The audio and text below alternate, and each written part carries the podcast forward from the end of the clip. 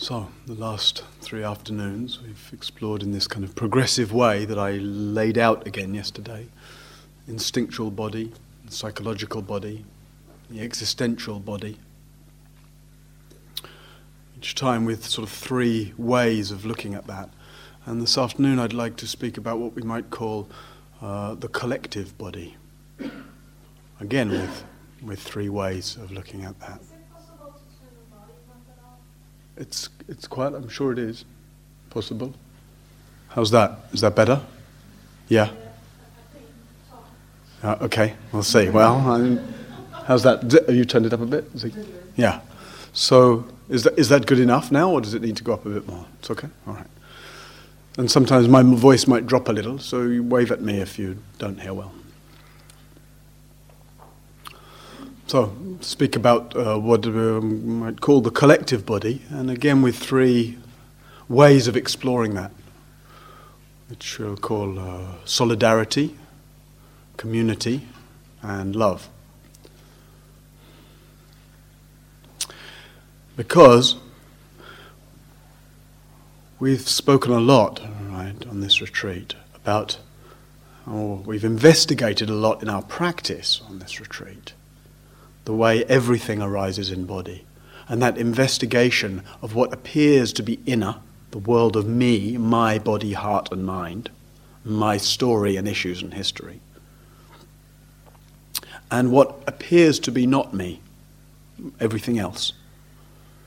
And in various ways that we've explored in the teaching, in various ways that we've been penetrating in practice, in various ways that you've been reporting and exploring and opening up in, it's increasingly apparent to us right, through our practice, increasingly apparent that that division or boundary is, is not a true one.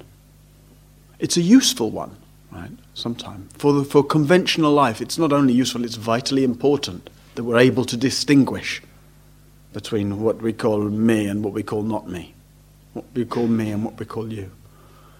And yet, it's, we go beyond that capacity to distinguish between and end up in a reliance upon that boundary as if it communicates the whole truth. And therein lies our, our isolation, our sense of separateness or difference from life. And we explored some of that yesterday. And sometimes some of you have spoken, be out in the nature, contact with trees and sky and earth, or here in the hall, sitting, uh, eyes closed or unfocused, and just sensing the sounds of the day, and that sense of boundary uh, melting in some way, and us feeling a, a, an intimacy with, a commonality with, a unity with maybe, an inclusiveness of, we called it yesterday, all of this. Beautiful. And there's, it's also worth pointing out that we tend to find that commonality, that unity, that intimacy with something like the natural world relatively easily, or at least more easily. And find that sense of, of melting into, feeling uh, intimate with trees and sky and earth, for example, sounds, music, maybe, like we heard earlier. More easily. More easily than what? More easily than other people.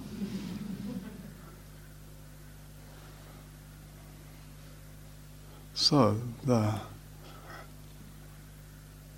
the collective body that sense of actually coexisting with these other funny human beings. That sense of awakening together. And the question really of how to really, how to be in skillful contact, wise contact, loving contact with ourselves and each other.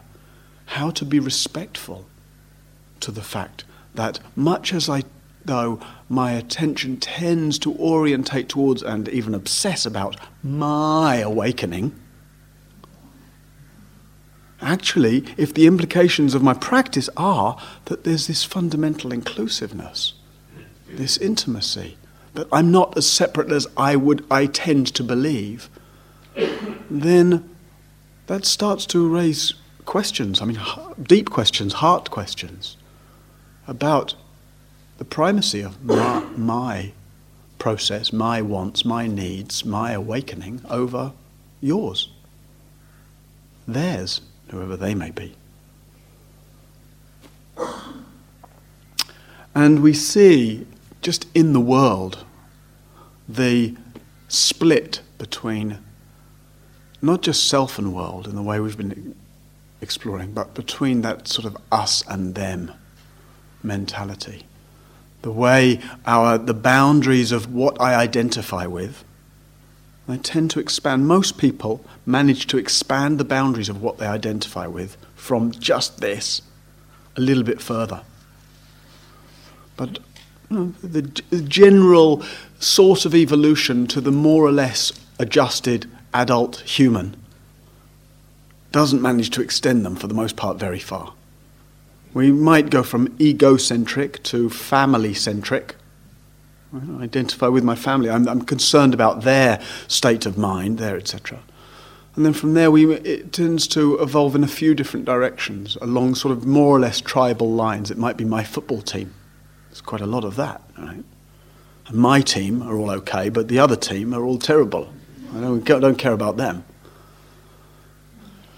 Or it, it gets aligned with the nation state. Right? Go to national, nationocentric. Is that a word? Country centric. Or my religion, or my beliefs, or just or my cultural reference points. When I was a teenager, there was a lot about my taste in our taste in music, right? The collective of the. It doesn't seem to happen so much now, but you know that whole sort of whether you were goth or whether you were uh, punk or whether you were uh, whatever it might have been. And there's something comforting for us about expanding our sense of what we identify with beyond ourselves, but crucially, not expanding it too far. There's something comforting about having an us, but part of what's comforting about having an us is that we, and the only way we can maintain a sense of an us is by contrasting it with them. So, if we're interested in this tr- increasingly clear and undeniable truth that this body is the universe, that everything's included here, then our practice calls out for an investigation of what the collective body is, of how to practice with the collective body. And we've been exploring in the previous days, we've been exploring uh, in different contexts in how these mechanisms work generally in life, and particularly on how we can shine a light on them in, through meditation and through meditative awareness and through embodiment. And in speaking today, that's, that's included, right? That's the engine of our capacity to know this truth about a, a profound inclusiveness. Right? Born of our of this intimacy, of this meditative regard. But I also want to speak, partly just not to leave it out, partly in a kind of transitional way, as this is the last day of the retreat, about ways to practice with the collective in, in ways that aren't particularly to do with meditation. One of the troubles with meditation retreats is they tend to put a lot of emphasis on meditation right? which is okay all the while you're on meditation retreat. But the trouble is that all too often one gets to the end of a meditation retreat and all one's heard about is meditation. And then you're going home from a meditation retreat to a life of Dharma practice, and all you've been given is great instructions for meditation. And that's going to take up half an hour or one hour of your every 24. And all you've got for the next other 23 hours is this great instruction you've been given at the end be mindful. Maybe you've got two instructions be mindful and be compassionate. Well, those are, those are really great instructions, but applying them is kind of challenging. So, just to reflect a little on these themes of the collective, these themes of our intimacy with, our solidarity with, our community with, our uh, fundamentally non separate relationship with. At least the other seven billion of us on the planet, plus all the rest of life on this planet, plus those yet to be born, plus those in other realms, those in other galaxies, those in other universes. We've got some expanding to do of what we identify with. Right? From family centric to nation centric or religio centric to world centric to cosmocentric.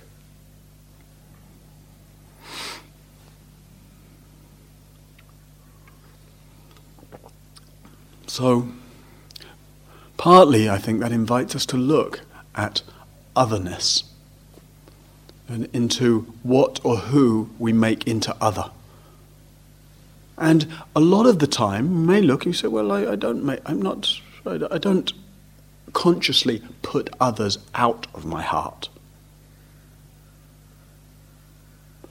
We may not be busy making others other making others into the wrong one or the bad one.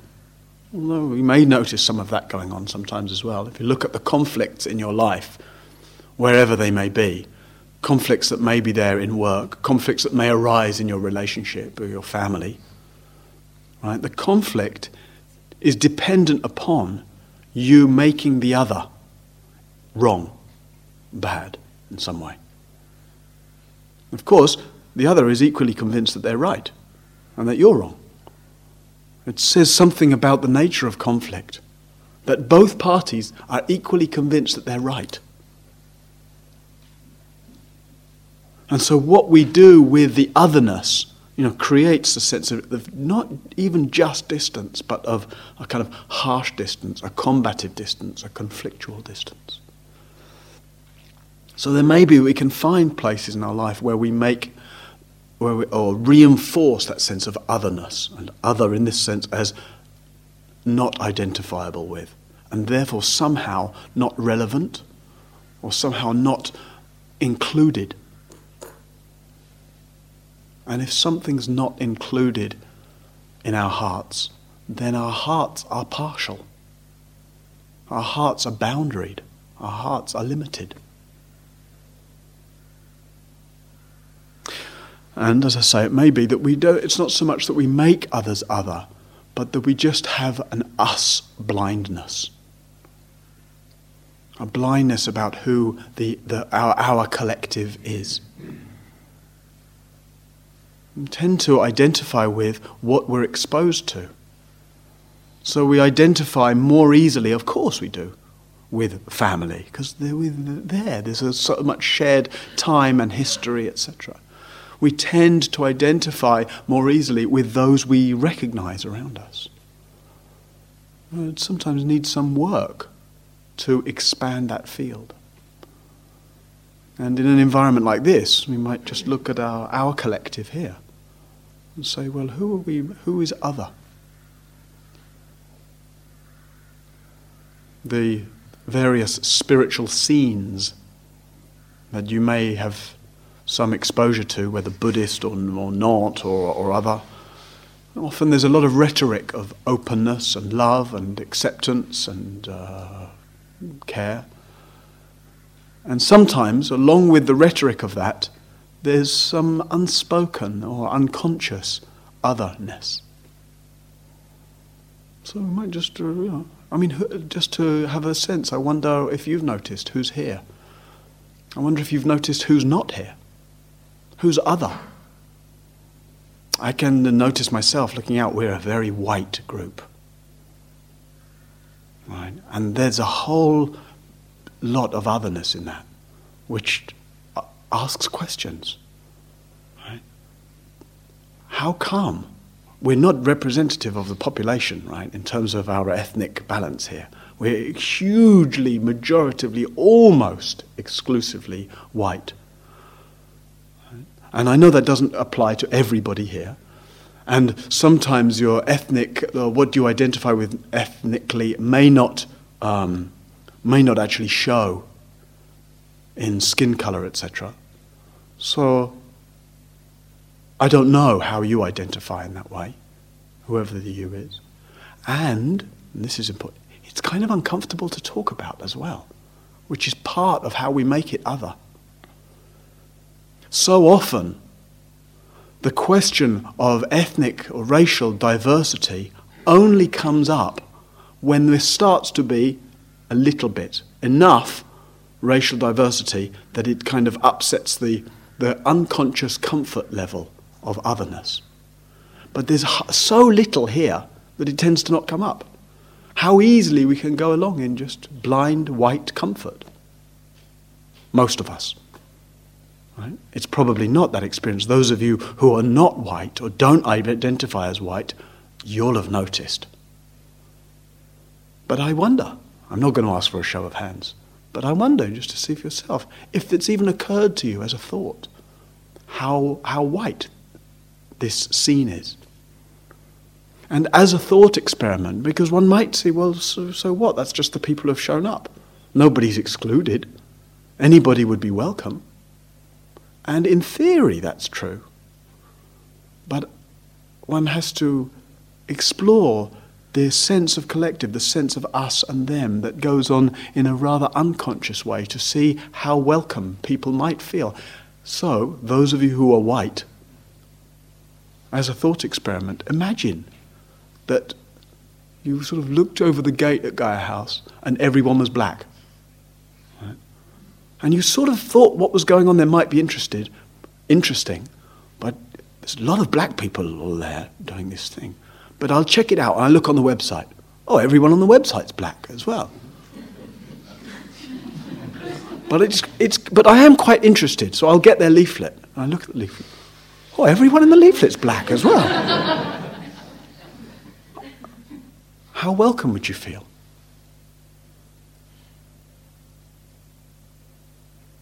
Painful, huh?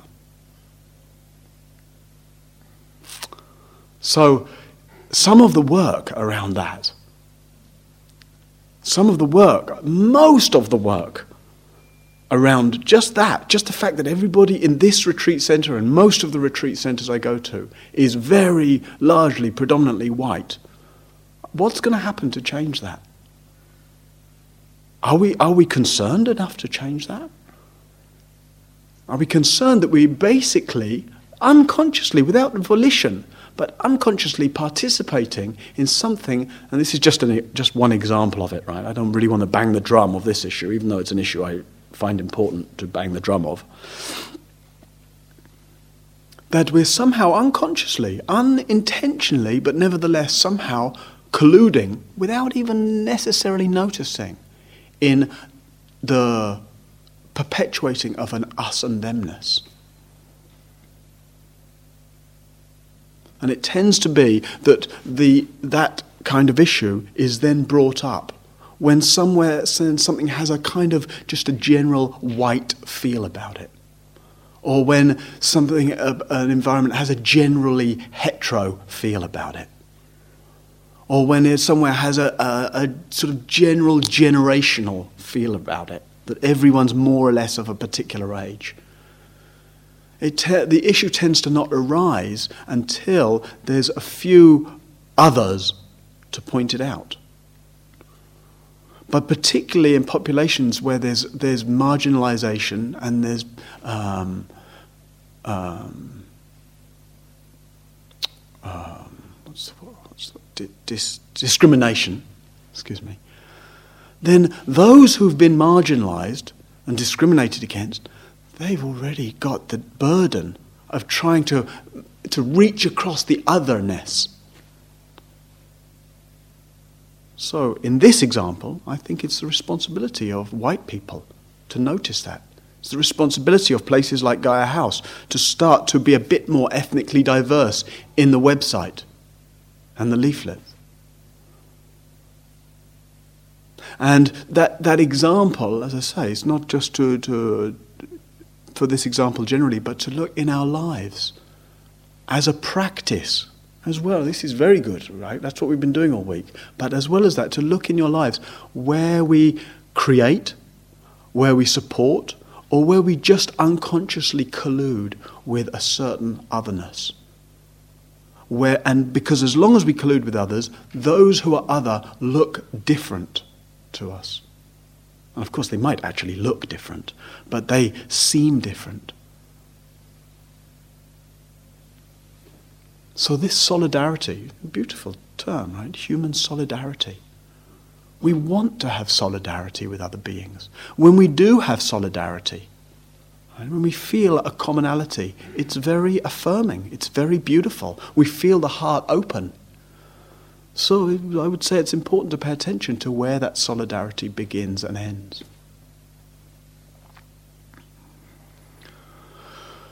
And it's hard, to, it's hard to speak about this without then mentioning a little bit the whole Charlie Hebdo thing. I was so I live in France, and some of you do too. But I wasn't. I was in San Francisco when all of that happened, so I was kind of uh, uh, following it a little bit from afar. And there were lots of issues of solidarity in there. Right? I mean, the whole the way the whole way that even begins out of a kind of incredibly painful crystallization of us and them. And we're all more than familiar with the way the religious ideology and fanaticism and fundamentalism can create an us and them in the most sh- painful and most polarized and most violent ways. So you're familiar with the situation. And then there was this example of a certain kind of solidarity with the I am Charlie hashtag. And I, I, kind of reading and following this in San Francisco, and initially I was um, kind of touched by the expression of solidarity.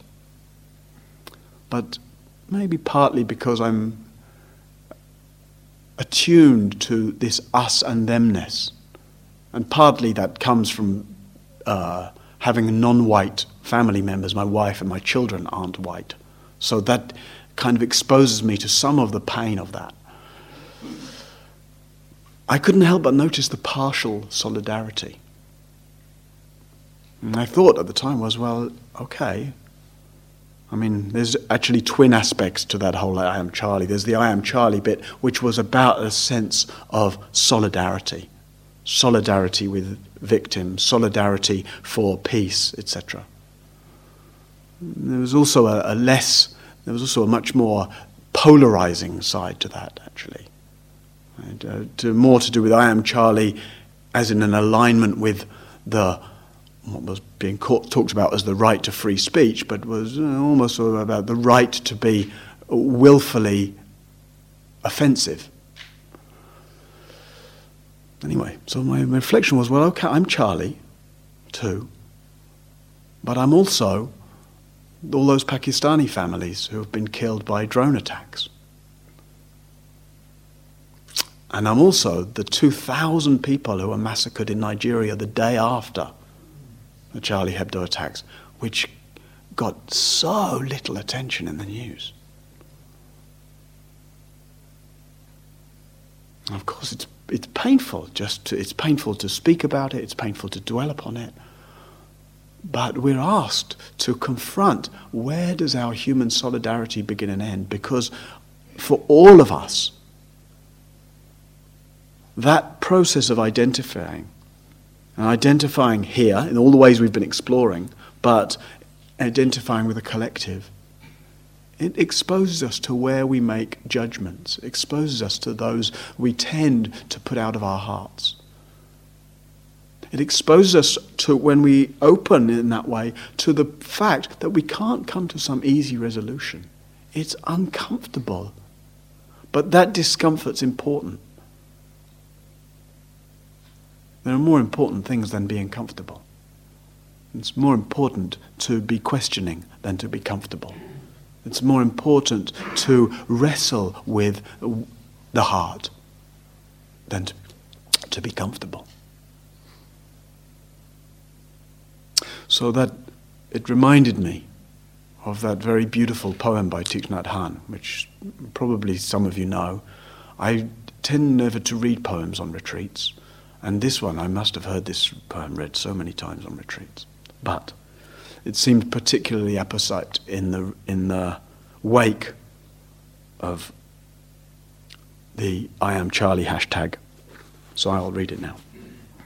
So Thich Nhat Hanh, if you don't know, is a, a well-known uh, and well-loved Vietnamese uh, Buddhist teacher, and um, was very much part of all the dis- displacement and uh, uh, victim of a lot of the genocidal activities uh, that were going on in Vietnam some decades ago, and settled as a refugee in France. And he's now in his late 80s and is actually just coming out of a coma after being very ill and may not ever speak again. Don't say that I will depart tomorrow. Even today, I am still arriving. Look deeply. Every second, I am arriving.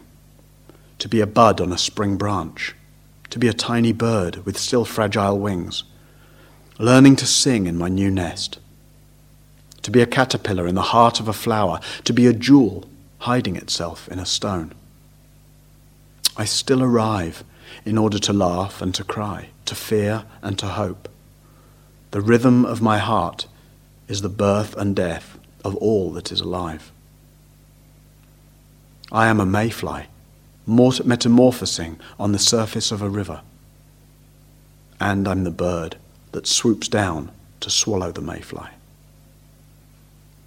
I am a frog swimming happily in the clear water of a pond, and I am the grass snake that silently feeds itself on the frog.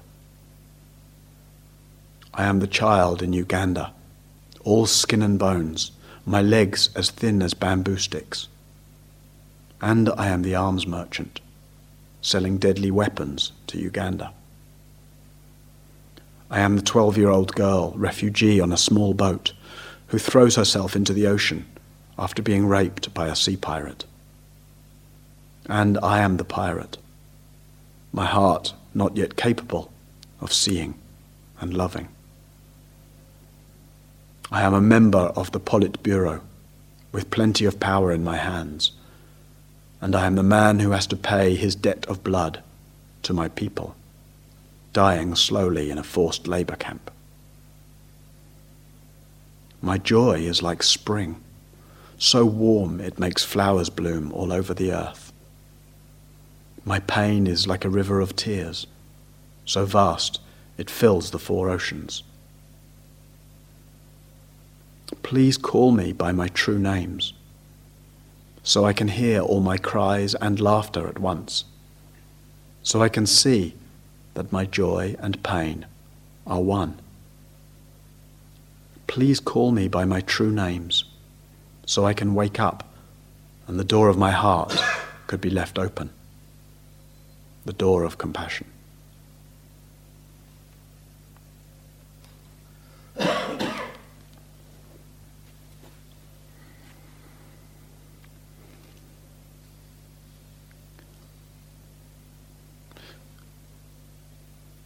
It doesn't need such an extreme example of that we just uh, ex- explored in Paris to, to confront the us's and them's of our life in, at, at, in families, at work, etc.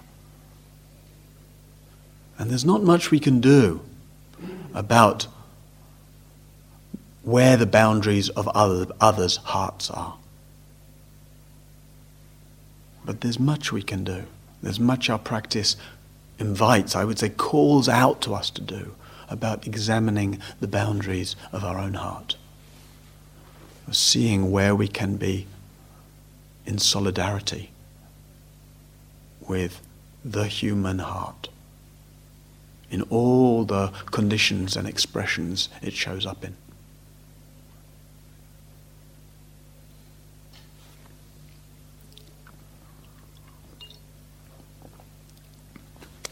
Want to say something about community as well. The Buddha talked about the three jewels of this practice. Right? In the tradition, if you're not familiar with Buddha, Dhamma, Sangha, Buddha means awakening. Right? That, uh, that process of, of progressive and extraordinary awakening that's possible to the way things are. Buddha, Dharma, Dharma, the naturalness of things. The Dharma as the teachings that support that practice, etc. And then Sangha. Oh, other people. Our Dharma brothers and sisters, we might say. As a jewel, it's kind of interesting, as one, the, one of the three jewels awakening, the way things are, and su- the support of others. Hmm, just being here on retreat together, the support, just to consider the support that you receive to be here. The support of all of those who've contributed in some way for you even to have the time and space and money to be here. The support of everybody sitting here with you in the hall.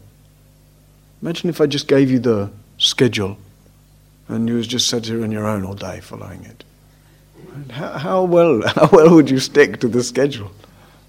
Oh, that's the support of others. And then, by your own being here, you're contributing to that field of support. So the, the sense of Sangha, the sense of support, of community, the value, the connectivity, the heart openingness, the sense of an expanded sense of identity. Oh, we're doing this together. It tends to stand out, and sometimes it's one of the most powerful aspects of retreat practice for people. Is that sense of a kind of silent, precious commonality. But we tend to live in rather an individualistic culture. And other, those of you who've spent a lot of time in Asia, you know, it's quite, it's just the orientation of the culture is very different. It's much more, the culture itself is collective. There's a sense of people feeling they basically belong to each other in a way that's quite different uh, in European culture. We basically feel we belong to ourselves. An example of that, I have an, an Indian friend who, when he's asked to travel, he has one condition when he travels. He'll go here or go there, but his condition is that he must not, under any circumstances, be given a single room. And his condition, I'll travel, but I want to share. He's, because he says, oh, my whole life I've never slept in a room on my own. I would never, I wouldn't want, a terrible idea. I wouldn't want to sleep in a room on my own. I slept with my, my brothers and my uncles and with friends. I, I don't want to sleep in a room on my own. How miserable, lonely, and frightening. Then come to a place like Gaia House the main request to the manager, please, can I have a single room? Hmm? It's not just, just difference in culture, but it's kind of an interesting contrast. How we tend to gravitate for a sense of safety and security towards this one, towards a sense of, oh, I need space. Hmm, you say that to somebody in Asia, I need space. Like, space is the worst thing to have. I need, I need contact. It's, you know, those of you who've travelled in Asia, you might be sitting in a waiting room on a, a train or something. It might be 10 seats in the waiting room area. You sit there. Somebody comes in, where are they going to sit? Here, right here. Then we can have contact. Whereas if we, in Europe, you go into a waiting room, you sit as far away as you possibly can from the other person. So, just the nature of, of growing up in and uh, sort of belonging to uh, an individualistic culture is we tend to we have a certain wariness of each other, a certain doubt of each other, and certain anxiety about each other. I'm, I'm not trying to idealize Asian culture, by the way, because that that collective and very contactful culture just produces its own set of neuroses. But never mind about uh, others. Others. Let's move. Right. So to the extent to the extent that you feel that you have, again, I don't know your background, all of you, but to the extent that I'm assuming the majority of us have grown up in uh, what we consider to be a more uh, Western, more uh, individualistic culture, we tend towards a certain uh, wariness. So our practice invites us to see how can we be contactful it's no good have something says, oh, it's all the whole universe is included, but I can't be in contact with any of it. Or I can be in contact with it, but I can't be in contact with him or her or you in some way. And I, this, I think this is particularly an issue for the kind of people who are attracted to silent retreat. Right? One of the attractions of silent retreat is you don't have to talk to anybody.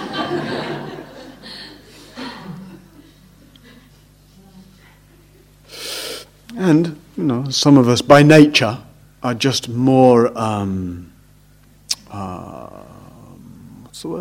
introvert, uh, more reflective, just kind of more comfortable some of us would just uh, kind of like to be alone in some other way. Some of us are more gregarious or extrovert, etc. But nevertheless, we live in a relational world.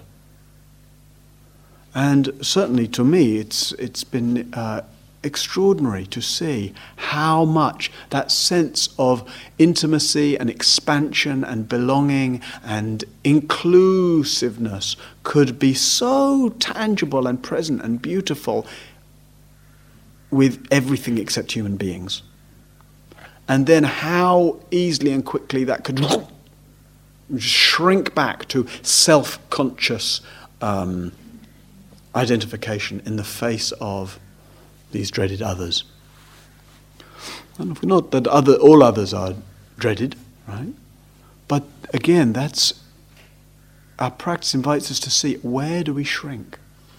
Where do we make others, in some way, even though others that we might like, others that we might ironically even want contact with or wish for contact with, to see where do we somehow make the other other apart, or through some this wariness, hmm, partly cultural, partly personal, in whatever way, through this wariness, make ourselves tight. We need community, community to being one with others.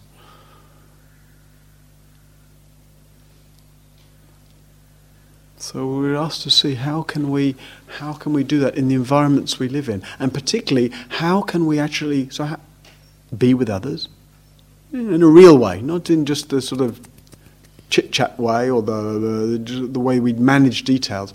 How can we be with others and stay? This whole retreat's been about staying, staying embodied the two tendencies wherever, and there may be places where relationship is very easy and smooth and beautiful for you. But it seems for all of us there are places where relationship is sticky, fearful, etc. And the two tendencies are either that we withdraw into ourselves, or that we we we lose ourselves. We kind of um, we sort of go out to the other.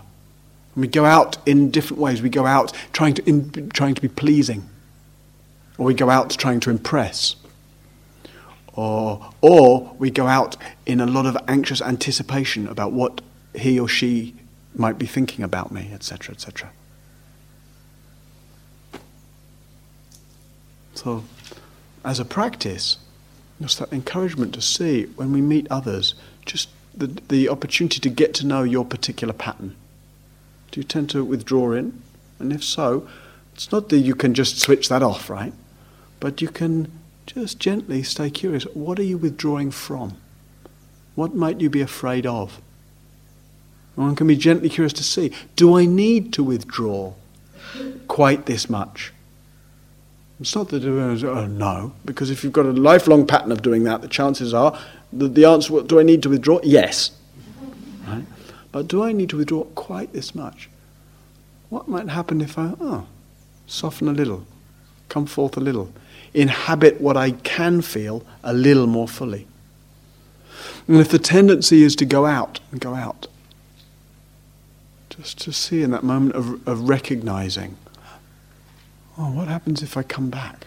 The irony is that we go out to the other in some attempt to get to make contact, some attempt to be contactful. But the irony is that actually, the more we stay at home in ourselves, the more we can actually be intimate with another. Because as we've been seeing in our practice, all intimacy happens here. As soon as we go out to in our uh, fantasy about the other, in our need to please the other, in our trying to oppress, impress the other, then what we, more than the impressing or the pleasing, what we mostly do is we make the other other. The more we stay at home, the more, whether we're agreeing with or disagreeing with, liking or not liking, there's nevertheless a kind of intimacy that's possible. Because where is that other? Oh, here. Here in awareness. Here in the perception. Here in the feeling. The other is right here. And when we meet another, a so called another, in, in the actual recognition that the meeting is happening here, then something beautiful happens.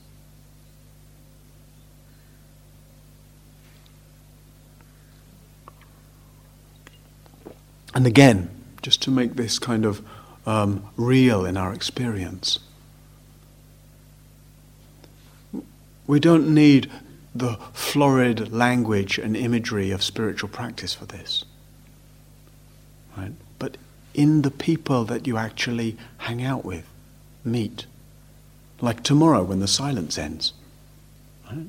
Some of you will no doubt notice the tendency to, oh, people uh, want to withdraw.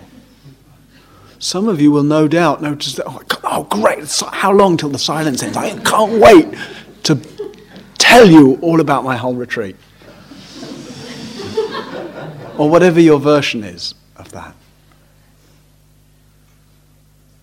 But that interface, particularly in coming out of silence, that's a precious place to practice with the people you meet tomorrow, and then with the people you speak to on the train, and then with the people you go home to, and then with the people you work with. The solidarity of the heart, the community of experience, this collective body of awakening that we're all groping our way towards. Some of us more consciously than others. Some of us know that's what we're doing. Some of us say, I've got to practice and I'm trying to wake up. Some of us wouldn't say that at all. Some people they just they just uh, into whatever they're into, but it's all going in the same direction. Everybody wants happiness, peace, contentment, ease. Everybody wants to love and be loved. And we're all going about that with some mix of a bit of wisdom and a bit of misguidedness. And just that some of us, the proportions are um, more mixed in one direction than another. Human beings are amazing. All of them, all of us, deserving of our interest, deserving of our care, deserving of our solidarity, deserving of our understanding. And some actions are hard to understand. Some actions are Im- some actions are impossible to be solidaritous with. What's the word? To in solidarity with. But the heart, any heart, every heart, knows the same experience as this heart. Every heart knows pain and confusion and struggle. Every heart knows joy.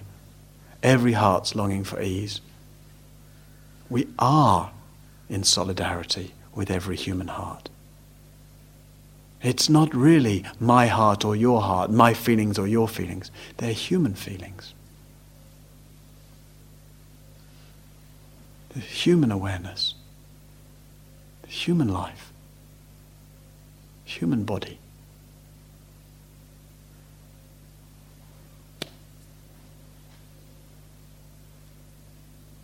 So, in solidarity with every human heart, may we really learn and learn more and learn again to actually love each other, to actually be in solidarity with each other, to know the community of our hearts.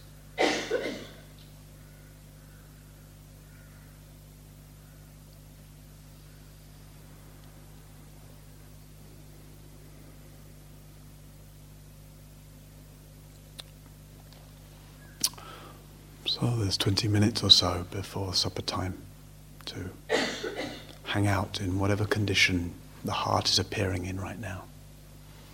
Thank you.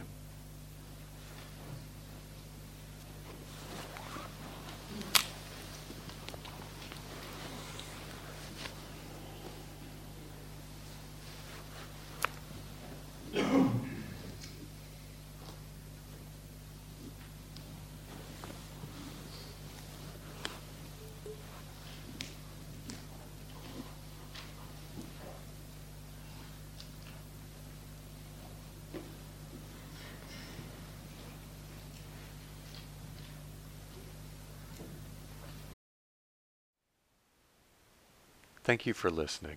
To learn how you can support the teachers and Dharma Seed, please visit dharmaseed.org slash donate.